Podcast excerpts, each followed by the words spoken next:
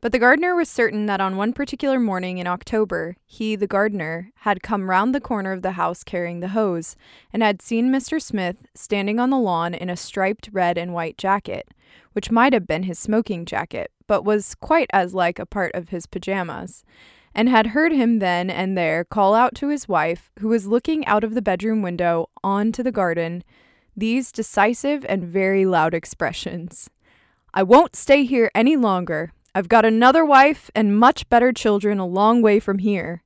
My other wife's got redder hair than yours, and my other garden's got a much finer situation, and I'm going off to them. With these words, apparently, he sent the rake flying far up into the sky, higher than many could have shot an arrow, and caught it again. Then he cleared the hedge at a leap and alighted on his feet down in the lane below, and set off up the road without even a hat.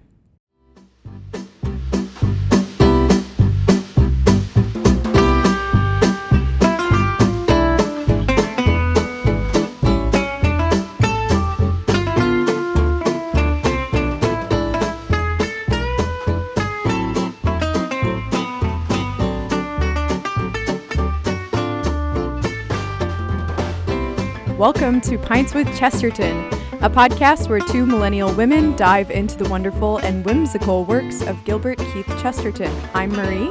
And I'm Grace. On today's episode, we are discussing Chapter 2, Book 3 of Man Alive. This chapter is called The Round Road or The Desertion Charge. I love that we're recording today because it is also G.K. Chesterton's birthday. Yay! Happy birthday, And- Gilbert. Yes, we love this man. And it's been a little while since we've gotten to record, so Yes, we're happy to be back together and with you all again.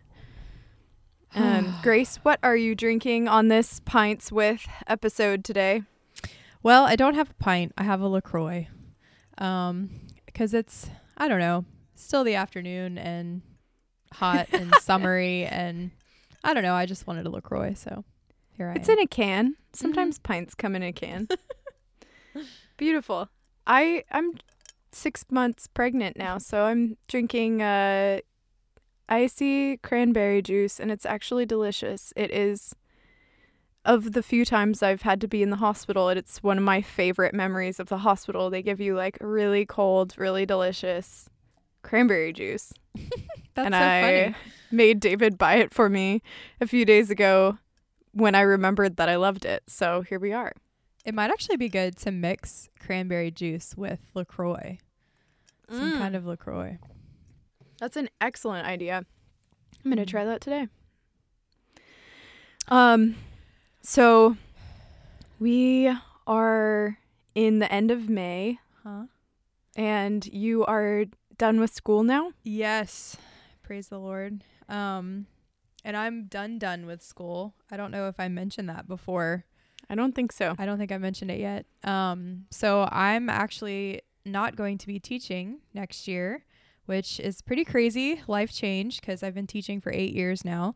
Um well, I am going to be teaching just in a different way. I'm going to be taking a new job at my parish, um, my parish church, which is a parish, but it's also a student center at LSU. Um, and so it's a ministry to college students. It's a massive ministry. There's over 100 students in leadership um, for the student ministry. So it's uh, lots of campus ministers, focus missionaries, all kinds of different people that are working on this team. And I'm super excited to be able to join them. Um, I'll be in charge of doing a lot of the intellectual formation for the students and the parish. So excited for that new adventure. That is really exciting.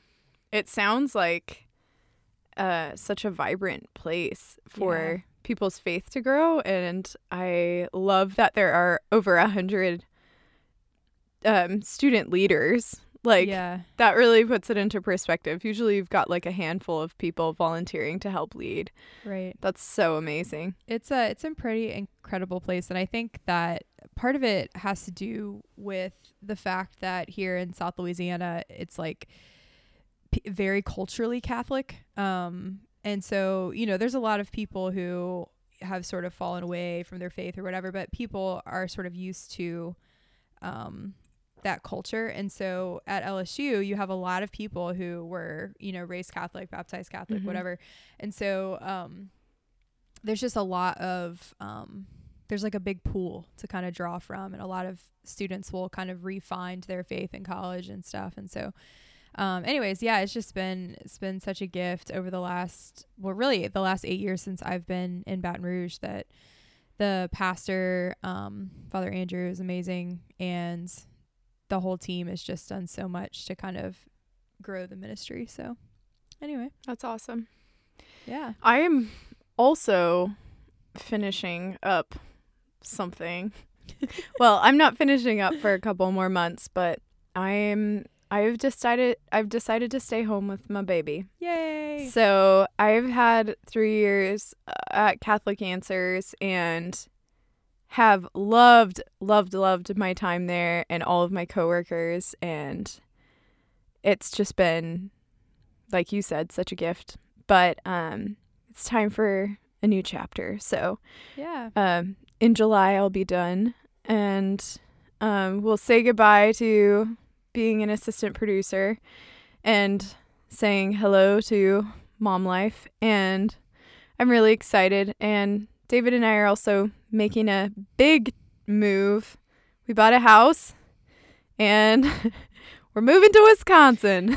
oh my gosh. so Wisconsin, of all places. yeah, I know it sounds nuts. I am going to have lots of family there, so it will be a wonderful move, but definitely a transition, but a lot of a lot has changed since we last recorded. I know, which to be fair, I think is part of the reason why we haven't recorded. Both of us just kind of going crazy with life changes. We're like, oh hey, let's start a podcast back in you know November, and we're like not realizing that our whole lives are about to be turned upside down. Completely. it's been the craziest time to try to have a podcast, but it really. I'm glad that we even if it's not as frequent as we would like it to be, I'm glad that we are still doing it. It's Yeah, me too. it's a worthy endeavor. Um so what are you reading right now? Now that you're done with school, I guess you might have a little more time to read. Yeah, I just we just finished this past week, so I haven't really gotten a chance to get into my summer my summer reads. Um, one of the ones that I'm gonna attempt to read over the summer is Jesus of Nazareth by Ratzinger. I hadn't read that yet. Mm, Um, and but I did start reading Orthodoxy, um, which Mhm. hopefully is where we'll go next. So I wanted to kind of um, prep that a little bit and read through it because I've never read all the way through it. I've read lots of portions of it, but mhm. um, anyway, so that's been delightful. So I've been kind of reading that off and on, and then yeah, just trying to pick out my books um, for the summer. So That's awesome. how about you?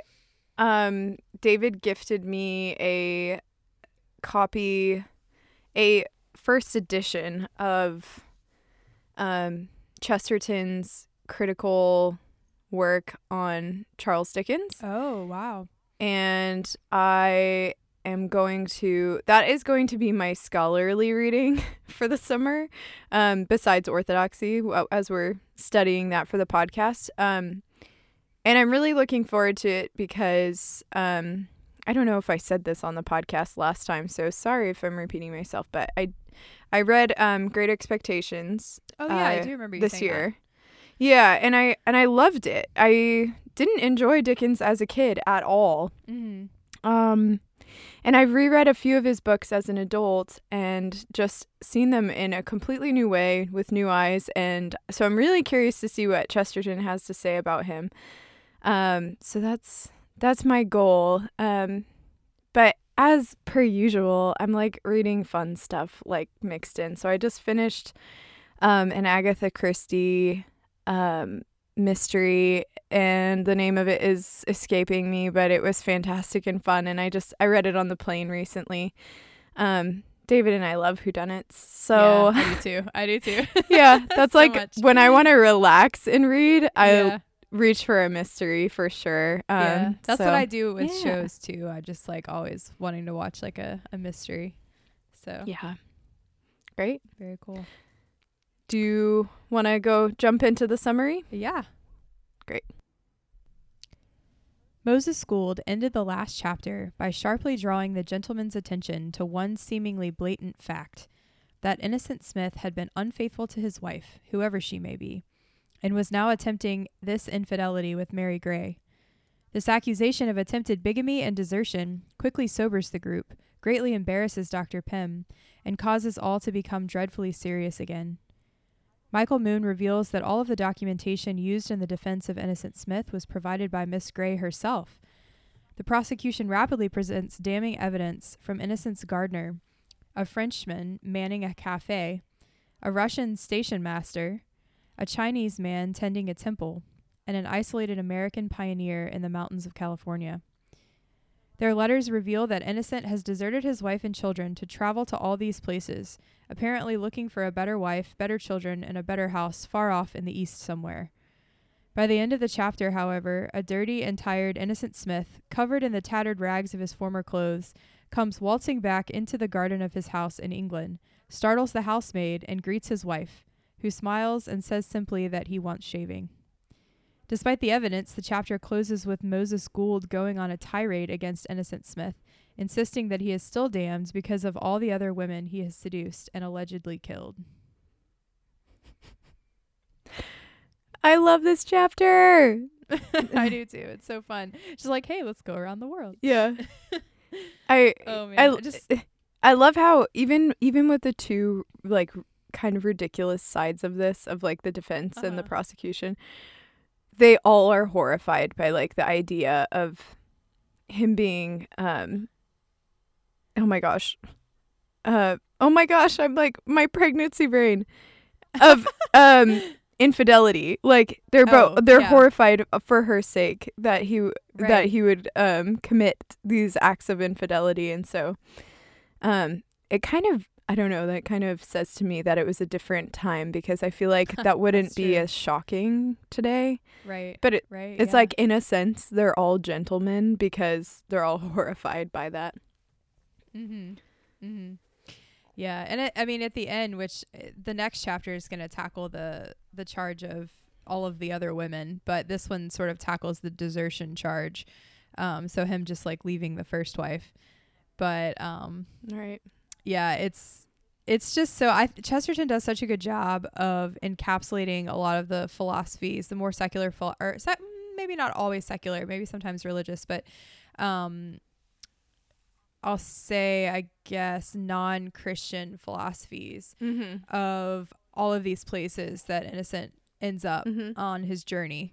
Um, and his conversations with these people who write the letters about him are just so I don't know, to me they were very enlightening and they get they get right to the heart of I guess the differences or some of the differences between those philosophies and Christianity and like how innocent is convicted of like what he's going about doing, which I would argue goes along with Christianity. Um anyways, I feel like maybe we'll talk about them to kind of understand that more. Okay. Great. But- yeah. No, I agree. I thought I thought that the conversations between him and each of the characters is very interesting. And also uh made me wonder if Chesterton himself had been to some of these places. It was just it was an interesting imagining of these different situations. Uh-huh. Um great. Well, actually we so as I read in the in the quote at the beginning of this episode, he says he's going off to find a better wife, better children, better garden, better situation. Um is it a Christian thing to just leave your life your life, your wife, yeah. your kids for a year to as we learn to go off and find them better than than you did before Yeah. to appreciate them more than you did before right. to yeah. love them Probably better not. Prob- probably Yeah. not so why does he yeah. why does he do this then Yeah, I don't know. I just I feel like going along with some of the more exaggerated farcical like explanations in this whole play or this whole novel so far. I feel like it should be a play. Um I feel like it's in reality not a good thing or not realistic, but the point of it I think could be maybe attained not so radically. Mm. that makes sense. Like, I don't know. I, I feel like it's maybe blowing everything out of proportion in order for us to understand a theme or a reality of Mm. having to remove ourselves from a situation, at least mentally, um, in order to kind of come back and see it anew, Mm. you know? Yeah. Um, I don't know if that makes sense. I've experienced that like in small ways, just going, even just traveling. Like when I travel in the summers, you know, the last eight years, having a teaching schedule, I'm off in the summers and off uh, for longer periods of time during breaks, and I'll travel a lot. And like, I love every summer going out to Colorado, going in the mountains. It's so beautiful, it's so refreshing. But at the end of my time there, you know, part of me doesn't want to leave, but then part of me, when I come back to Louisiana, it's like I'm so ready to be back and I like so appreciate more all of the people that I left to go on that trip and Yeah. all of the culture that I left behind and you know all of that kind of stuff. It just like Yeah. kind of reminds me how much I like it and in the middle of the year when I get frustrated and stressed, it's Mm. like hard for me to see that beauty that's right in front of me. Um, Mm. but going away for just, you know, a week or so, like kind of reinvigorates, you know, my love for it. And so I, I guess I understand it on a small scale. Mm. Um, I think that you I, I think know. you're right about him overly exaggerating things in this book to make uh infinitely more clear to us what the points Mhm. he's trying to make. He's he's using hyperbole in order to really bring the point across clearly. And yeah, I think you're right about that. I David and I were just talking the other day about how when you're a person who believes in God and who prays, um, as you like grow in the spiritual life, sometimes God, things that God allows to happen or things that God gives to you, um, you can actually use them better and and kind of in the same way that you were saying, like um, certain difficult situations will make you extra grateful for your spouse or for your Mm. family or for your living situation and it's like um you know like if if someone in your family gets sick or has a really hard time or loses a job it's like that there's this real appreciation there for those times when things are beautiful and good and um it just you know when somebody's sick it's awful but when they get better you're so grateful that you have them. And you're like you know the the thought of losing someone especially um, really puts into perspective that sickness and then hopefully that that re um, regained health afterwards um, so okay great. Yeah that's that's what i was thinking as well. It's and we know it's kind of a ridiculous book all the way around so it's none of none of this is exactly uh like kosher and what would happen in real life but that's part of why we love it Yeah, and I think I think Chesterton uses it. I mean, it's clear that he's using it also as a vehicle. You know, like innocent traveling traveling all the way around the world and encountering these different types of people with these different philosophies. Like, in order to kind of uh, wrestle with those as well. You know, f- Yeah. to kind of show his readers like, here's differing philosophies. Mhm. Um, and this is why I think, you know, as cool as they sound, like they may not hold water. Um, so I think he's using this in a sort of apologetic as well. Um, absolutely kind of arguing against some of these things. And so in order for him to do that in a entertaining way, Innocent Yeah. Smith has to travel around the world, which yeah, I just think it's fun. But, Yeah. um, yeah and he kind of like does that when with the professor earlier in the book Yeah, yeah. when he you know tries to bring him to his knees or you know and say what do you really believe um and i i think in a slightly different way he does it with these other people because obviously he's not holding them all at gunpoint he's having conversations Right. with them but yeah Yeah, and very short conversations, which is interesting. They're kind of punchy. Like he gets right to Yeah. the the heart of it. You he's know, like a wild man on. coming out of the forest Yeah. talks for like five sentences and then runs away again Yeah, yeah, yeah, yeah. great So, well um, oh, go ahead. No no that's okay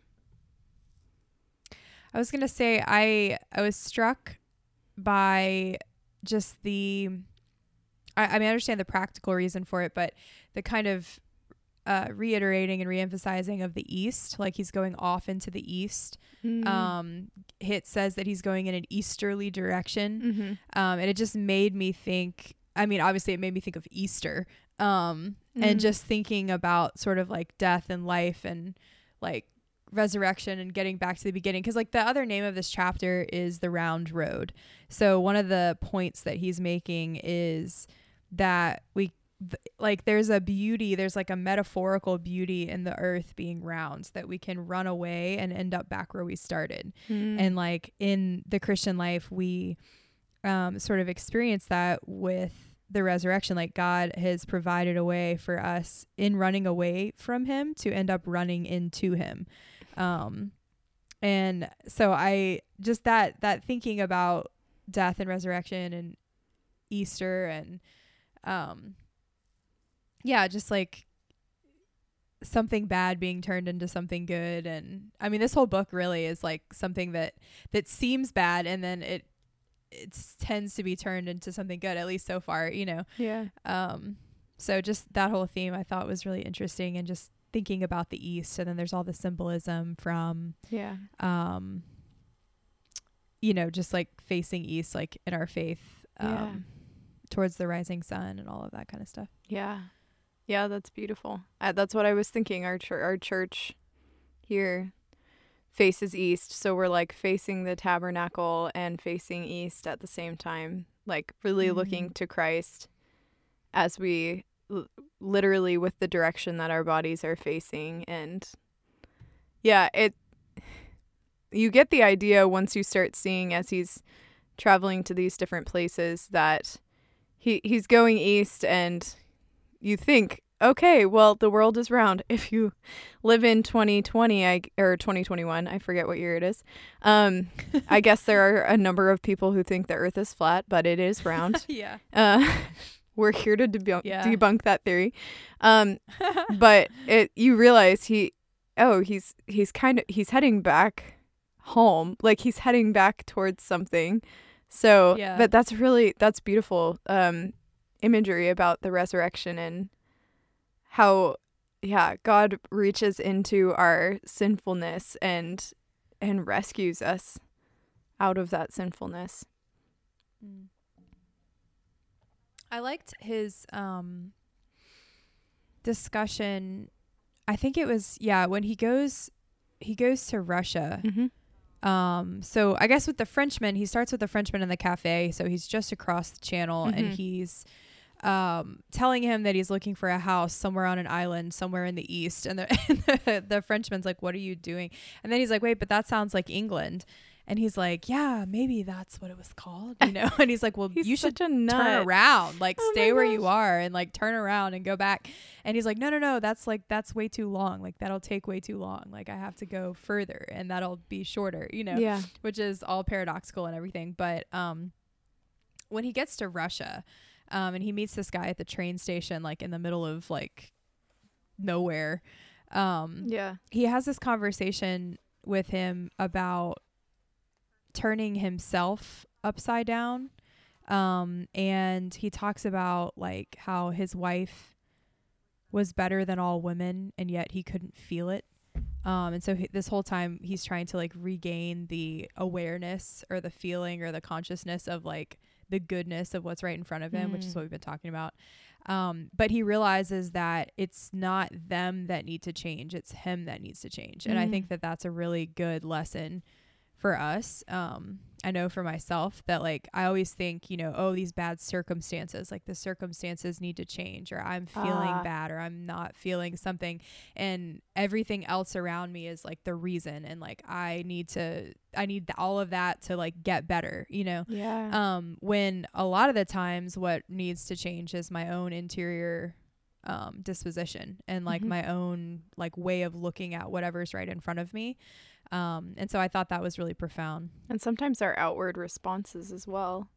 Um yeah yeah. and his his comments about um to the frenchman and honestly along this whole journey about how it's necessary for him to continue going east and taking this he's taking the whole world like the the road of the world to get back Mm. to or to get to where he needs to go.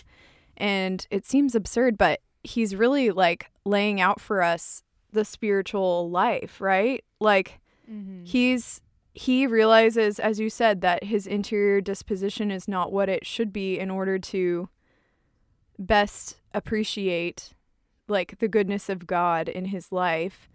Um and that is going to require growth which requires change and moving. And I love that Chesterton like in an image for us in a story shows us that spiritual growth like he's physically traveling and talking to people and changing interiorly so that when he does meet the people that he truly loves, he'll love them as best as he can. So this this journey around the world is like him physically showing us what happens maybe less physically uh, in our own lives of like how much time do we take to pray how much time do we take to grow and but Yeah. one of the ideas that i love the most about it is that like you can't just stay exactly the same you can't Yes. be complacent and stay th- exactly the same as you are and expect things to get better or expect Mm. Things to just happen like as you were saying like wishing the circumstances to change or um Mhm. wish just wishing things were different wishing doesn't do anything but he he literally starts taking steps forward towards it so Right. Ah, I like that because he's literally taking steps Yeah. around the world, you know. yeah And it's like that's that's like exactly yeah, no, that's so it. I I heard a homily. Um we just had our, our baccalaureate mass for our seniors and our chaplain, Father Ryan, is really great. And he gave this homily about himself and he kind of had a um all over the place like path to the priesthood, but he was in seminary and then he wasn't in seminary and then he was back in seminary.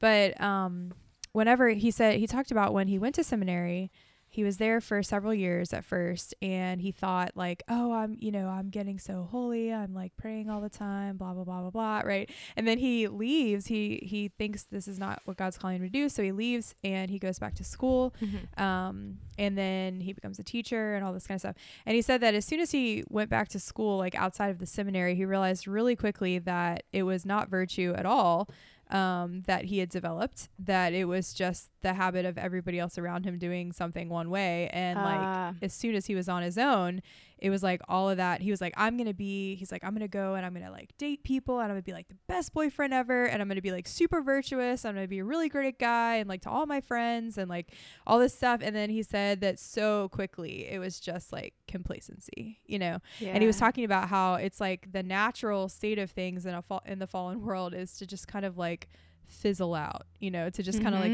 become stagnant and to become complacent. But like you have to constantly fight against that if you want to experience the fullness of life. And so, um, so just like talking about, like you said, taking steps like constantly, like you can't, you can't ever not be on your guard, you know, Yeah. like, and Yeah. that's, that's what, um, I think innocent's character is trying to show us that like he's so like radical like he he does it in such a way that's like over the top but it's trying to show us like it's necessary to be constantly like contemplating like oh I and like noticing Yeah. like oh I'm not appreciating the things in my life like oh I'm not appreciating my you know friends and my family members and my spouse and my kids and my Yeah. job and all the things you know and Yeah. like seeking to figure out how to change yourself you know totally and just I don't know, like I was thinking we were talking about confession earlier, that that's just kind of like back to the beginning, back to the beginning, back to the beginning, Yeah. like clean slate, clean slate, clean slate. Like totally you kind of have to keep keep going at it, you know. yeah Um so And that's actually like a really confession is a really great. Um, it's like oh Chesterton's smart. He's like drawing all of these things together. But like confession is a great example of that. How, um, you know, the Frenchman says just like go back to England. Like you're talking about England, man. Go home to your family there. and he's Yeah. saying I can't go back, which is literally true. We can't go back into the Yeah. past and fix the past. I Yeah. have to go forward.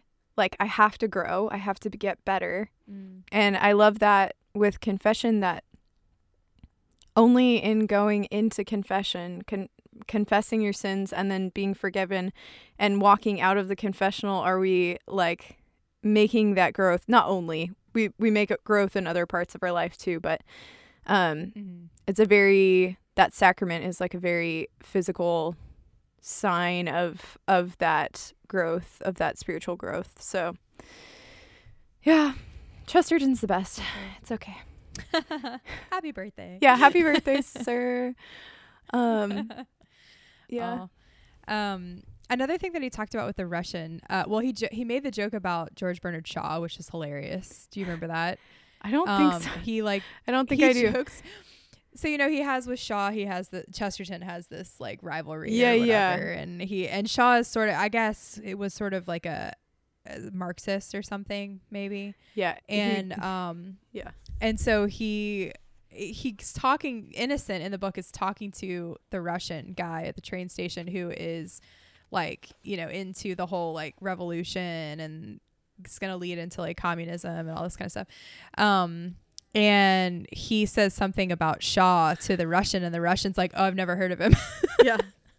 and it's like a dig That's because funny. shaw would have loved to have been known by the russians who were like all about communism Yes. stuff so Yeah, he goes, That "Sh- was Shaw funny. takes temperance beverages into the suburbs, but the things I do are unprecedented things. So funny.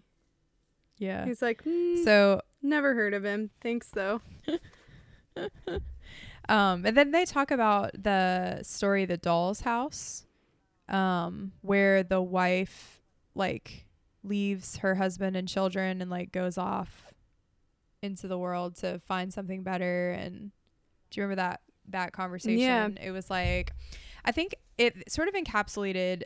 I think the world's current definition of marriage and like committed relationships. So even though this is way back in Chesterton's time, um, let me read it here.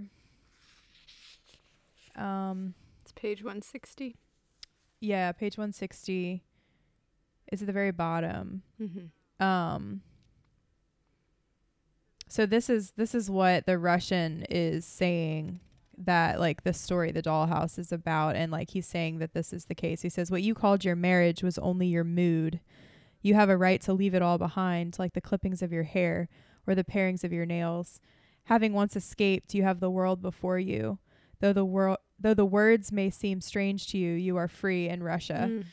Um, so he's telling Innocent, he's trying to say, like, it's good what you've done. It's good that you've ran away from your wife and kids because they were boring you. Like, you know, and you should go off and, and get yourself the world, you know, Yeah. like you could get whatever the heck you want right now. Yeah. And Innocent argues against him um, and says it's way dangerous. Later, um, he says, uh, You have convinced me, he said with the same dreamy eye, why it is really wicked and dangerous for a man to run away from his wife. Why is it dangerous? I inquired. Why, because nobody can find him, answered this odd person, and we all want to be found. Hmm. So, talking about like him running away to Russia, like no one could ever find him again if he decided to stay there. He could, Yeah. you know, find another woman, whatever. But like he, we want to be found. You Yeah. know, it's like we don't want to just keep sweeping things under the rug and moving on with our lives. Like we want to rediscover the thing that was there to begin with. Yeah. You know, um, we lost just we in terms of humanity, like on the cosmic level, like we we lost what we lost at the fall, and it's like we don't. It's like we want to go back in some way, you know, like Yeah. in some way we have to go forward, but we also want to go back. We want to be able to find that thing that we lost. Yeah. So, Yeah, and if we if and we want to be found. Yeah, I thought that was beautiful that he he also f- I, I think that reveals too that he feels found by his wife. Mm. Do you know what I mean? Like he Mhm. feels seen Yeah. by her and found by her. And he he also realizes in this man's suggestion that um leaving leaving a good thing or leaving the right thing, not doing the right thing Mhm. it's not a solution that would satisfy him, especially this crazy man on this crazy journey. Like, he's not going to be satisfied to just stop somewhere else, try try again with new people. He Mm. really is trying to make an improvement, like a true improvement. Yeah, I um I heard Bishop Barron one time describe the pa- uh the parable of the prodigal son. When the younger son, it says something about him like going off into a faraway land or to a foreign land or something, and I can't remember exactly what the wording is in the story, but um he was talking about how like that can represent not just like a literal foreign land, but it can represent like a spiritual reality of being separate from God, separate from the Father. Yeah. Um and that like whenever he runs back to the Father, he's like reorienting himself like to the relationship that was broken. Mm. So just as innocent is literally traveling around the world in order to come back yeah. to the beginning, um like the in the story of the prodigal son, he literally travels to a faraway country and then literally Yeah. runs back to his father. But like for us, it means something deeper. It means something more spiritual, something that can happen like right here and now wherever I am. Like I'm Yeah. not I don't have to actually travel, you know, Totally. um, Yeah. in order for that to happen. But yeah, that's that. anyway, I also thought it was funny. Oh, go ahead. Go ahead. No, sorry. Go ahead. I just thought it was funny at the end. Um, he tells the the Russian guy before he gets back on the train. He tells him that his revolution has failed. that like his revolution, as in like walking around the world, hi- is gonna succeed, but the revolution in Russia has failed. And it's interesting because like Chesterton's writing this in what like 1911, Yeah. and so this is way before the fall of the Soviet Union and all of that kind of stuff. You know, like decades and decades and decades before Yeah. that happens. But he's sort of predicting that already. You know, which I thought was interesting. he sees the he sees the problems in their ideology, Mhm. which is like we've discussed this a lot in Father Brown as well. Mm-hmm. because he likes to always have a like a socialist in one of his Mhm. books but um he like sympathizes with the revolution uh, the revolutionary who says that they want Mhm. socialism or they want you know marxism or whatever because there are as we've said before there are some ideas expressed like every man being taken care of and that speaks Yeah. to Chesterton's heart because taking care of your fellow man is a Christian beautiful thing and it's a, one of our responsibilities that we feel like called to as children of God we feel called to that but um mm-hmm. he sees the flaws with it, like the major flaws with it as well. And so I think he could he could anticipate the the failure of this revolution at an early Yeah. stage. And And I think Chesterton is. Oh, go ahead. well, I think he would have he just would have known also people in England who were sympathetic to this movement as well and who Mhm. were openly de- openly declaring themselves as socialists and so he wasn't just like hearing about it from afar but also coming into contact with people who would have been um, trying to convince others of what they believed Yeah, absolutely. Um, it reminds me. I just think Chesterton is this type of person that's so good at relating like that to all kinds of different thinkers, like people who have different ideas than him, and yet he's able to respect them and respect certain aspects of their ideas, even if he doesn't agree with their conclusions or like totally agree with everything that they're saying. Um, and I think he really does that, like in this book too. Whenever he's talking about all these people around the world, like he's in some way really respectful of them, even if he disagrees. Like innocent Mm. is. Um, and I feel like that comes out a lot whenever he meets the guy at the temple in China. Um, and he says this line that's really interesting. He said, Your idols and emperors are so old and wise and satisfying, he cried. It is a shame that they should be wrong. We are so vulgar and violent. We have done you so many iniquities. It is a shame that we should be right after all. So he's talking about Christianity, you know, versus this sort of like I don't know what exactly the I don't know if it's like Confucianism or or whatever, um, this philosophy.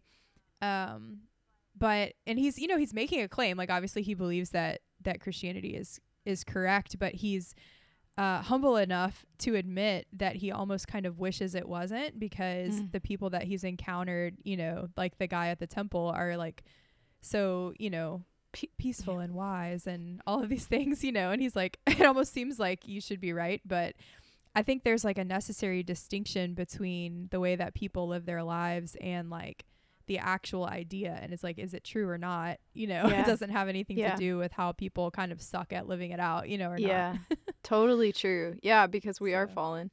I actually kind of liked this interaction the best out of all of them because I feel like the um culture today, at least here in the US, like has embraced um more so the ideas of like if you just live a peaceful yeah. centered life like you hear those terms a lot like center yourself like meditate um you know mindfulness. yeah mindfulness all of that. Like i feel like that is hugely being embraced um in our culture Yeah. today.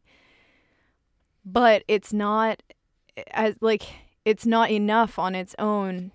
And Mhm. what is the motivation for it because if the Mhm. if the motivation for like mindfulness and peacefulness is so that just you yourself feel at peace or like your home Mhm. feels at peace that's great and like that desire for peace is from god like god is Mhm. peace but um at the same time it's like it's it's kind of missing the point because it's i think it's perpetuated like all of the self-centeredness in our world and like that idea that the the russian said before like if you're not happy like go like you're seize this Yeah. like do if you're not happy leave your wife if you're not happy leave your children and um it's not enough to find personal happiness or like personal Yeah. peace because it's this this whole thing is about a lot more than just us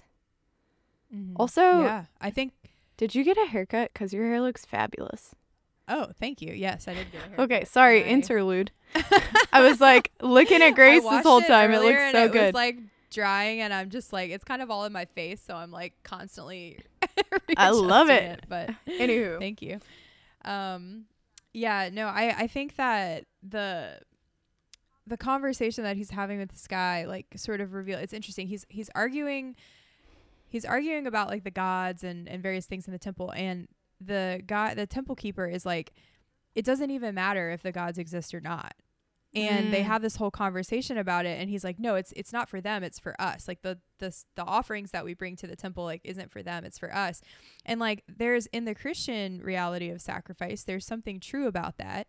That like when we sacrifice, like the point of it is to open ourselves, you know, in order Yeah. it's not like God needs the sacrifice, you know. yeah he doesn't Um, need anything like in the Old Testament, us. he doesn't need the animals, you know, but like now he doesn't need us to worship him, you know, like he he's fine on his own, right? But like so in that sense it is for us, but the difference is like this detachment or this like opening ourselves like to something or changing ourselves it's like it's in service of what and innocent is trying to point out to this guy i think in china that like ultimately if the gods don't exist and like we're just here doing something for ourselves like what does it even mean? What does it even what makes it worth it? Like what's the yeah. what's the lasting or cosmic like influ like there's nothing concrete. Like it's just sort of like whatever Yeah. you know? But for us as christians like the sacrifice is meant to open us to actually receive something and not just something but someone that there's like a relationship that is the heart of it. It's not Mhm. about the actions. It's about the relationship that the actions serve. And so without that love without that relationship like that's what gives meaning to it you know? And without that there's there's nothingness there's an emptiness that's there. So it seems cool on the outside but really it's empty you know? That was beautifully said. Totally agree. Let's see. What else? Oh i loved i loved the dude in california i don't know if like where like when i was reading that and he was like up on the mountain um I was like, first of all, this reminds me because they were talking about drinking wine from the vineyards below his little shack on the hill. And a couple summers ago, when we went out to California, we went up uh, north of San Francisco and we stayed at the Ignatius Press Retreat House. I don't know if you've heard of that. Yeah, yeah. Um, up there, but they have their own little vineyard. There's like a tiny little vineyard, and we sat around and like watched the sunset over the mountains and like drank wine from the vineyard and like had dinner and stuff. And like it just the way it was described in this book just reminded me exactly of that. Yeah. Um, that moment. But just kind of being out there, feeling like, and you you live in California, so this is like not anything weird to you. But for me, it was like I feel like I'm on the edge of the world right now. Like it felt like I was just so far away and like just on the edge, you know, and like literally you're on the edge of the US, you know. so it's like there's a reality to that, Yeah. but like I don't know, it just um it it felt I don't know, all the feelings that were coming from me reading this was like, wow, that's exactly what I felt like when I was in Northern Yeah. California. But um but the the symbolism of the lantern that he has on his cabin. Do you remember that? It has like Bethlehem and the wise men and the Mhm. star Yeah. Um and it just made me think you know earlier we did the episode on chesterton's uh christmas poetry and it made me think about all of that the like the traveling like to find something and like trying to find the home you know like the house of christmas or whatever the poem was that we read Yeah. Yeah. um so i just felt like that was chesterton just kind of coming no pun intended full circle Yeah. and like back to his his themes Absolutely. Christmas, he but- he couldn't he couldn't talk about a journey, a long journey like this without somehow working in um, Bethlehem, Bethlehem, and and I love this. It says he seemed so mesmerized with the transparent glow of Our Lady's blue gown and the big gold star behind. And he led that led that he led me also to look at the thing, which I had not done for 14 years. And it's just like this beautiful little moment of he made this guy appreciate this beautiful little thing that he had that he Yeah. hadn't, you know, taken notice of in 14 years. Yeah, and that's Chesterton in a nutshell. Like I want you to look at what's right in front of you. You know, like that's the whole theme I feel like of this book and really Chesterton in general. Like all his stuff seems to be focused on that. Like. Just like open your eyes, you know? Yeah. like see what's right in front of you. I love the Remember exchange that they have at the bottom of uh, page 168 if you're following along with us. where he goes, Yeah. um, you know, he talks about seeing the star in the east, and he says, But if I followed the star, should I find the house? It depends on whether you are a wise man. Uh, and he goes, I am a man who left his own house because he could no longer bear to be away from it. It certainly sounds paradoxical. I'm like Chesterton calling himself out, like directly. Yeah, yeah. Um, but this, the, I love this at the the bottom of the page. This kind of sums up this whole journey for him. I heard my wife and children talking and saw them moving about the room. And all the time, I knew they were walking and talking in another house thousands of miles away under the light of different skies and beyond the series of seas. I loved them with a devouring love because they seemed not only distant but unattainable. Never did human creatures seem so dear and so desirable, but I seemed like a cold ghost.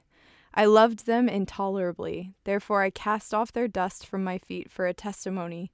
Nay, I did more, I spurned the world under my feet so that it swung full circle like a treadmill. It's I love it. he says I loved them intolerably. Yeah. Ah, I like right right after that he says my pilgrimage is not yet accomplished. I have become a pilgrim to cure myself of being an exile.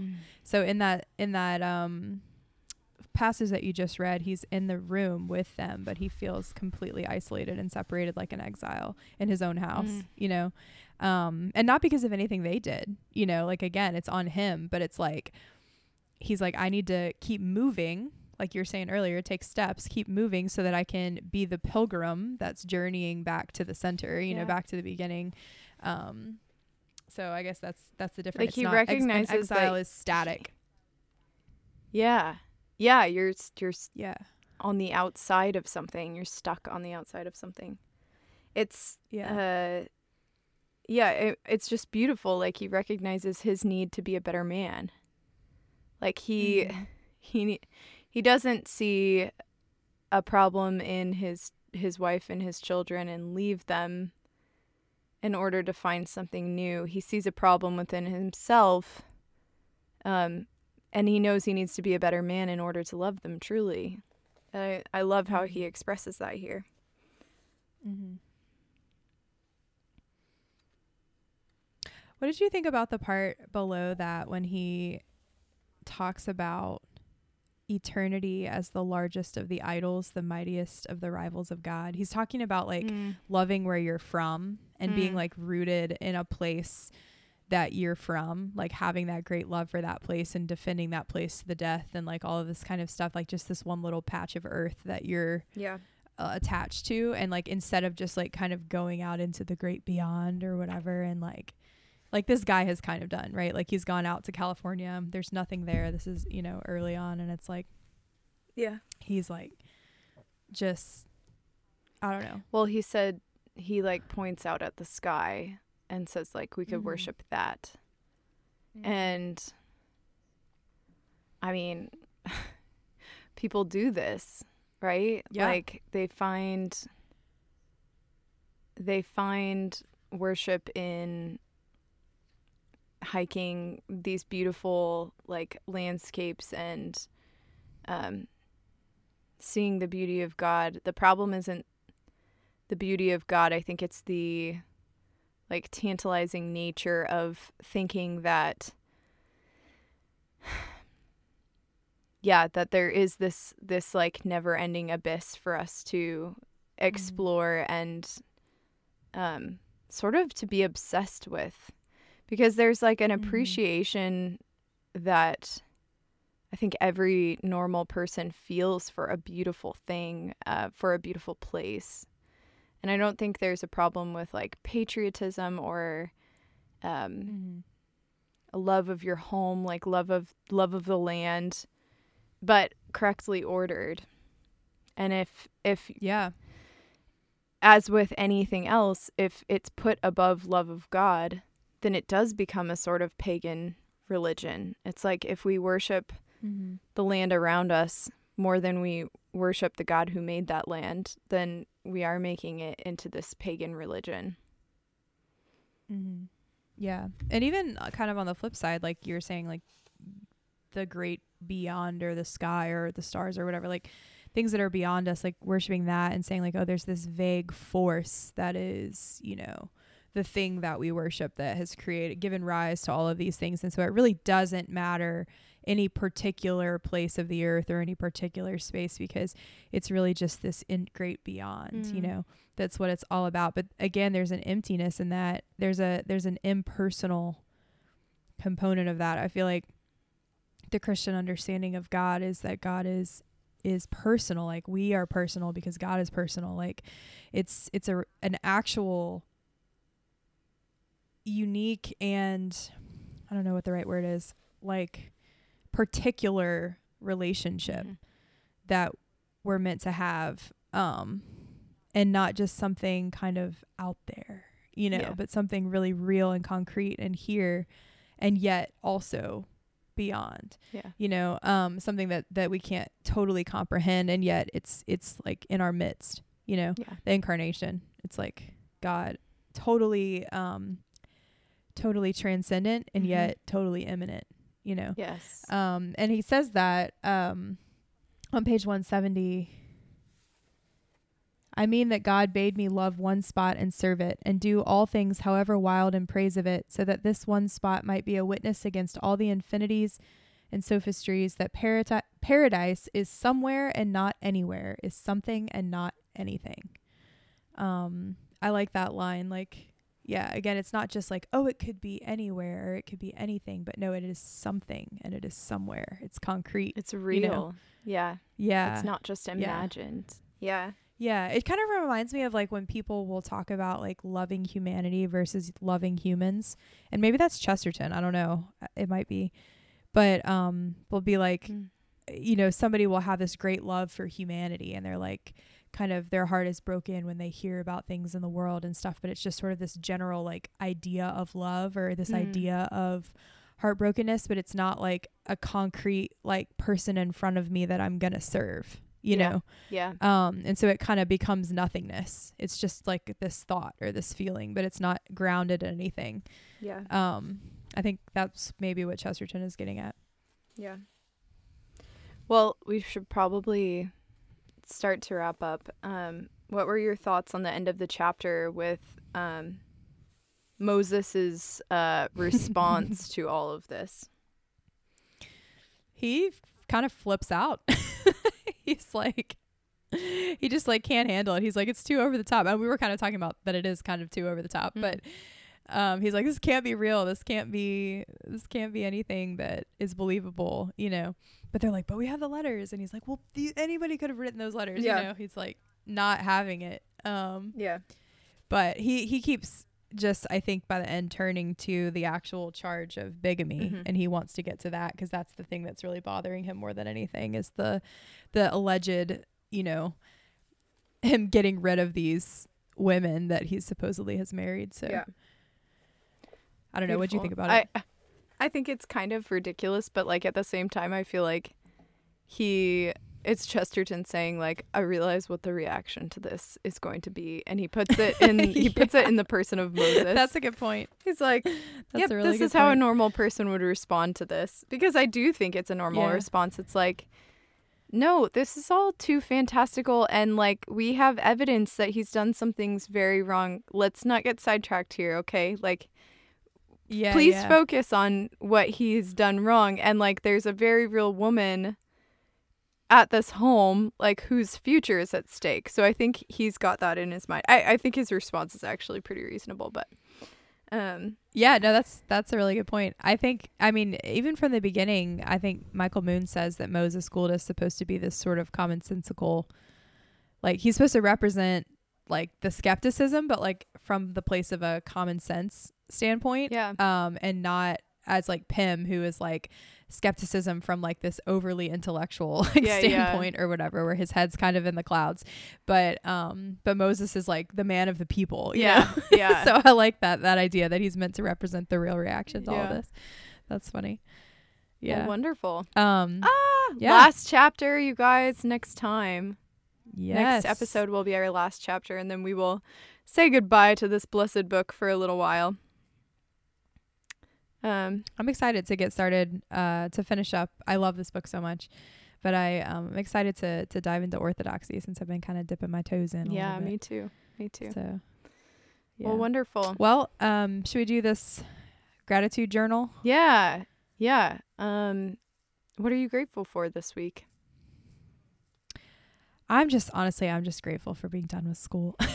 Yes. it has been sort of a dumpster fire of a year of a school year. We've all just been so stressed. Everyone was stressed out of their minds right up to the end. So I'm just Yeah. so grateful for it to be over and can kind of hit this reset button for everybody else who's going back to school next year. But for me to just kind of do a new go in a new direction. So Yeah, that's awesome. I'm excited. Um well, gosh, what am I grateful for this week? I wrote here I think I wrote this a few weeks ago, my baby scan. We had a an anatomy scan of our baby, which was pretty amazing. um That's cool. Yeah, you just get to see them so much more clearly. And for the first time, it kind of felt like, oh my gosh, that is a little complete human being in there. Um, it still feels we- weird, um, but yeah, I'm grateful. I'm grateful for modern medicine on that on that Amen front. to that. Um. Well, great. So next week we will discuss the final chapter of um, of Manalive, and this is book two, chapter five, four. Yes, the Wild Weddings or the polygamy charge. Um, I'm excited. yeah. Will you share with people how they can find us? Sure. Y'all can find us online, um, Instagram at Pints with Chesterton, pintswithchesterton.com, or email us at pintswithchesterton at gmail.com. Great. May you all enjoy Lives of Wit. And whimsy. Cheers. Cheers.